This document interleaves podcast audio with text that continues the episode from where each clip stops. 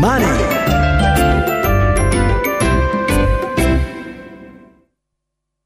サンワテクノス IR 特集。このコーナーは、証券コード8137東証プライム上場、サンワテクノスの IR 活動の一環としてお送りします。ご出演は、サンワテクノス代表取締役会長兼社長の田中博之さん、そして聞き手は、ラジオ日経の鎌田新一記者です。田中社長、鎌田記者、よろしくお願いいたします。はい、どうぞよろしくお願いします。よろしくお願いいたします。さて、それでは田中社長、今年度もよろしくお願いいたします。えー、まず、直近発表されている決算の実績について簡単に教えてください。はい、えー、3月で占められた23年3月期の決算情報です。えー、売上高が17%増加、そして営業利益は58%増加の76億円となりました。ちなみに1年前の22年3月期が2.2倍になって、それで今回58%増益になって営業利益の水準が76億円。え結構長い間、私、サンワテクノスとこの決算情報をずっと見続けてきてるんですけど、歴史的にもこんな水準はなかったぐらいの高い水準になってるかと思います。まず前期の、はい、この決算実績について教えてください。はい、あの、おかげさまでですね、えーと、昨年度はですね売上高営業利益経常利益当期純利益すべてのあの科目でですね過去最高のあの決算をできることができました。どうもありがとうございます。でまあその要因はということになるかと思うんですけど、まあ、皆さんご存知のようにあの去年くらいかなもうちょっと長くですけど世の中も部品不足物不足がずっと続いておりましてで我々のお客様がですねあの100必要なところを前回もお話したかと思うんですけど110とか120皆さんオーダー要は物を集めるために、えー、オーダーをくださったもんですから、まあ、そういう意味で、えー、昨年度は、えー、受注がかなり最初に先行いたしましてそれがあの後半になって売り上がってきたというのが必要以上必要以上に売り上がったというのが一つと、えー、二つ目が為替ですね。でこれはですね昨年のねまあえー、カレンダーイヤーの最初の頃は皆さんもご存知だと思うんですけど、まあ、110何がし円だったのが一挙に150夏場ぐらいでしょうか150円ぐらいまでに行って、まあ、その後130何がしという乱高下が激しかったわけですけど、まあ、当社の場合ですねあのその為替のあの何ですかな、えー、円安ですか、はい、トータルのですね、はい、でそれによっておおよそ8億円ぐらいのあの利益が、えー、プラスになったと。いうふうに考えておりまして、はい、まあ、実力以上ですね、はい、のあの利益が出たという内容でございます。はい、まあ、非常にその23年3月期の利益が膨れ上がったという、まあ、その反動が出るんでしょうけれども、今年度、今始まっている24年3月期の営業利益。えこちらは27%の減益の見通しが立てられております。まあ、売上高については2.9%減るという見通しです。新しい年度、今年度のですね、事業環境、見通し、えー、こちらについて、えー、教えてください。はい。えーとまあ、昨年と振り返って比較という意味で申し上げますと、はい、まず為替、まあ、これはもう私分かりませんけど、えー、昨年のように乱高下があってかなりの円安ということは当社としては今考えておらないで、はい、129円で、えー、現在あの計画を策定しているっていうのが1点目ですね。えーはい、で2点目は、えー、今申し上げさっき申し上げた通り、えー、えー、昨年度は物が入らないで我々必要以上にごご注文もらって、えー、えー、期末になってかなりの売り上げが立ったと、えー、まあ言ってみれば本年今年度必要分の、ものを相当売り上がってるというふうに理解しておりまして、まあ、おおよそですけど、これ、正確に実はカウントできてないんですけど、おおよそ、まあ、5億から10億円の利益分ぐらいの、ええ。うん、量ですね、ええ、があの昨年度売り上がってるんではないだろうかというふうに見ておりまして、はい、まあ、したがって、まああのー、本来は中期経営計画では昨年度が50億、はい、今年度が60最終年度は70の営業利益っていうふうに、はい、えー、計画してるんですけれど、えまあ、昨年度50に対して76、これは出来すぎでしたよ。と申し上げた通り、まあ、今年度は60に対して、えー、営業利益で、えー、55、はい、で、えー、売上高、えー、1758という形で、えーえー、まあ、減収減益の発表させてもらったという内容でございます。わ、はい、かりました。あの、そうすると、あの、今、社長からあお話を伺いました、将来需要の前倒し的に発生した部分ですとか、為替の要因ですとか、前期の利益を、えー、膨れ上がらした部分、まあ、これを除くと、事業環境としてはそんなに悪くなってないという考え方でいいんでしょうかね。はい、まあ、ここはですね、まあ、あのー我々のお客様からね、えー、直接いろいろ話の聞いてる限りでは、むちゃくちゃ悪いわけじゃ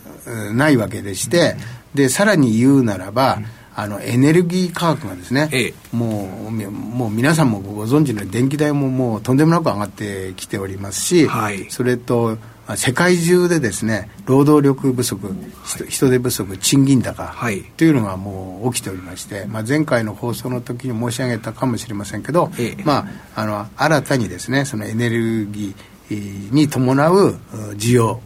で、または人手不足に伴う需要ですね、こういうのが我々得意としているロボ自動化とかロボット化の、さらに加速するのではないかというふうに考えております。ええそうしますと、今、サンワテクノスの仕事の場として、えー、工場ですとか生産現場の、えー、改革、えー、取引先はまあ産業機器の会社ですとか、エレクトロニクスの会社ですとか、あの自動車の会社ですとか、まあ数ありますけど、そういう企業の生産現場の改革ですとか、そういった需要というのは、結構根強くあるという捉え方でいいんでしょうか？いやというかねそれを各社、うん、今まで以上に本気でやらないと、エネルギーロスが大きいし、えー、ロスっていうかコストがですね、えー、それと人手不足ということで、はい、まああの私の言い方言葉悪いんですけど、まあ、超大手は別ですけどほとんどの企業さん脱炭素という、え名前を当社もそうですけど掲げておりますが、実はなんちゃってって言ったら怒られちゃいますけどね。そういう形をまず先行してるというところが、えー、多いもんですからこれはもう本気モードでやらないと、自分ところの利益が確保できない、はい、ましてや人がいなければ人件費高騰という、まあ、そういうのがかなり、えー、本気で本格的になるであろうというふうに見てます。それと企業側がもう勝ち残るために、この環境関係の投資ですとか、節電のための部材ですとか、これを積極的に現場に入れなければ、もう勝ち残れないという、はい、そういう状況にあるってことでしょうかね。わ、はい、かりました。さて、あと、今年度について、あの、サンワテクノスの株式に投資を考えている方々にとってみると、どんなリスクファクターがあるのか、えー、そういう部分っていうのもやはり知りたいかと思うんですけども、はい、いかがでしょうか？えっ、とですね、まあのまあ、リスクっていうか、冒頭に申し上げた通り、えー、昨年度売り上げしすぎちゃってると、物不足で、はいえ。ー、でそれが我々のお客様に在庫が非常に溜まってると、えー、まあ、実は当社も在庫が非常に多いと、これはもう間違いなくその調整が入るであろうと。はいいうことが、まあ、直球の一番のリスクではあります。えー、うん、事業環境はあのいいわけでしてね、はい、それとあとは、ここはね、非常に分かりづらいんですけど、えー、あの中国、米中のなんていうんですかね、覇権争いっていうんですかね、えー、具体的には半導体装置をあの中国に輸出や輸出してはなりませんよだとか、あのそういうのが新聞に文字が踊ってるわけですけど、まあ、そういうまたは中国からのデカップリングっていうんですかね、はい、ものを調達することによって、サプライチェーンのこの、うん、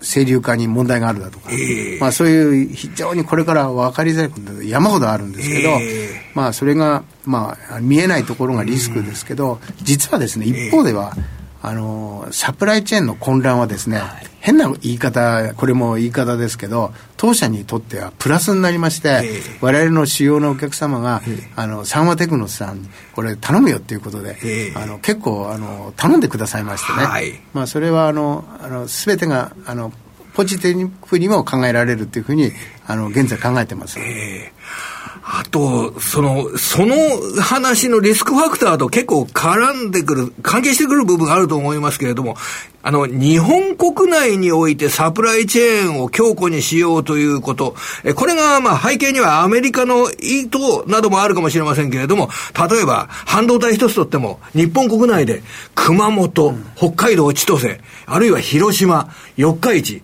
こういったところで半導体の投資が増強されるというような、そういった状況だと、仕事が増えるような考え方もできると思うんですが、これについてはいかがですか、はい、えー、っとですね、具体的に例えば熊本に TSMC が巨大な投資をすると。いう話が新聞にはよく書いてあるんですけど、そこの製造装置を当社が直接納入するということはないんですけれど、はい、そこの周りが相当あの日本で作るっていう話が出てきますので、われわれは間接的にそれの需要の引き合いおよびもうすでに出ておりますしね、はい、えー、があの出てくるというふうにも思ってます、はい、それと人件費が猛烈に熊本で上がってるんですよ、うん、はい、そうするとこれも人手不足とは言わないですけど、人の採用がしづらくなる、非常に高いですからね、はい、まあ、これもあの自動化に拍車がかかるであろうというふうに理解しております、えー、あの自動車か自動化関係の投資、はい、こちらはもう加速することはあっても後退することはないと考えた方がいいわけですね。わ、はい、かりました。さて、えー、今、事業環境なども踏まえながらお話頂戴いたしましたけれども、えー、今回、あの、中期経営計画において、もうすでに発表されている中期経営計画に対して、経営目標が加えられました。何が加えられたかというと、PBR 1倍超の早期実現を目指すということが加えられました。このあたりについての社長のお考え、えー、これを教えてください。はい。えー、これはですね、あの、まあ、あの、東京証券取引所が、あのこう強く言ってるということだけじゃないんですけど、うん、まあ、当社もあの、まあ、私自身も反省しておりまして会社が利益出してればあの投資家さんがね黙ってても買ってくれるであろうとい。うことをずっと考えてやってきたんですけど、はい、ここは心を改めましてやっぱり投資家さんにあのもっとうちのいい会社なんです、当社はすごく、あの ROE とかいろんなあの係数すべていい会社なんですけど、一番投資家さんにそういうことをいろいろメッセージだとか怠ってきたっていうのは社長の私自身猛反省しておりまして心を入れ替えてこういう放送も通じて今後もそういう活躍活動していきたいということが一つと、はい、その PBR1 倍目指すっていうことも一つの宣言で、ええ。えー、ございまして、えーまあ、具体的にはあの同時にですね自社株買いをですね、はい、えっ、ー、と10えー、70万株10億円ですか、はい、という形で同時に発表もいたしましたし、はい、配当もですね、えーと、連結配当成功25%から30%以上とい。うことも同時に発表しておりましてで今まではですよあの安定配当ということをずっと言い続けておりまして、えーえー、あのこれからもそれはね絶対減配しないで頑張りたいと、はい、思ってるんですけど、はい、あの配当成功を謳うっていうことはあの配当がこれ変化するっていう裏返しのことであるわけですけど、はい、まあ当社は今までのずっと言い続けてたこともあのもちろん堅持しながらやってきて、えー、あの様の株を持ってるとね、えー、あの老後の 老後のあの財産。財産だなというふうに思ってもらえるふうにしたいなと。はい今回、あの、そうですね、あの、株主還元については、連結配当成功で25%から35%。で、社長からよく言われたのは、その25から35っていうふうに決めちゃうと、まあ、一時的に景気の悪化によって、一株利益が減ったときに、減配をするんじゃないかって思われちゃうのが、ちょっと、えー、違うんだけどなっていうようなお話を伺ってた経緯があるんですけど、はい、やっぱり、えー、それは、配当金は基本的に前の期よりも減らしたくないっていう気持ちはあるわけだからこれはね絶対こういう放送の場で絶対減配しませんなんてあの言えないんですけど、それはわかるよ、それはわかるよ、それはわかるよ。口が裂けても言えないんですけど、はい、そういう気持ちだということはご理解いただきたいのと、あともう一つですね、当社、いろいろあのあの証券の方から方から聞きますと、現在、日本の投資家はですね、日本の日本市場の海外投資家が多いそうです。はい。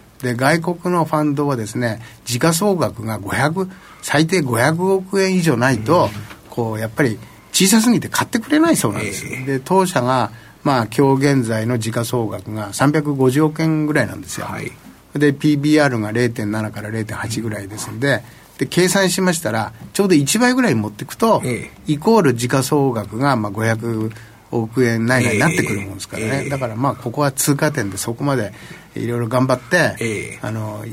ますますいいんですよっていうことを皆様に、えー、アピールしてご理解していってもらいたいなという活動をあの進めていくつもりです。わかりました。はい、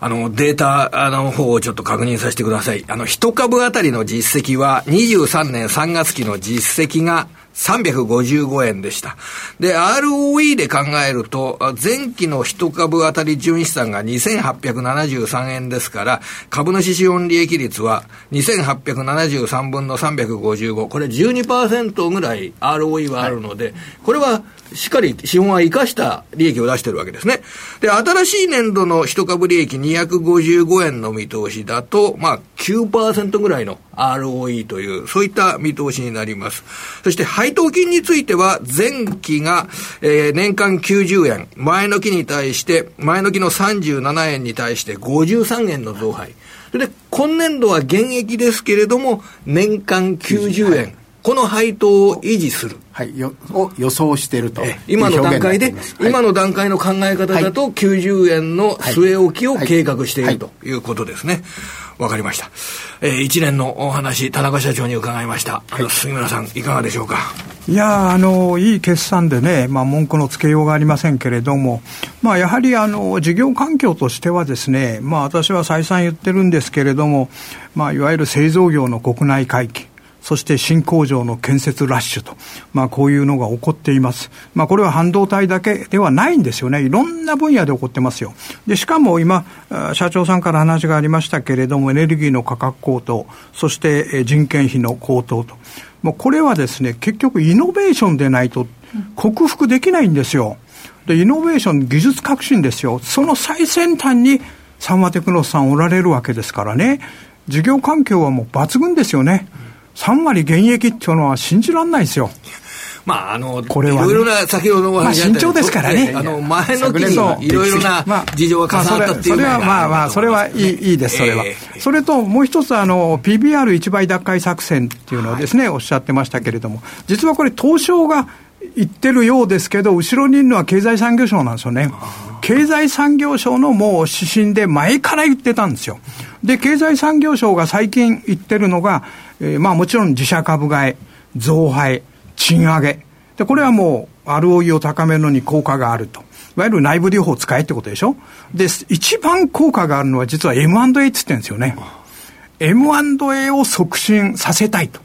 で、これを主張しているということからすると、御社としては M&A はいかがでしょうか？はい、あのね、これもチャンスだったり、タイミングと機会があったら、ぜひ積極的にいろんなことも考えていきたいと思っています。なるほど。はい。はい。ありがとうございました。わかりました。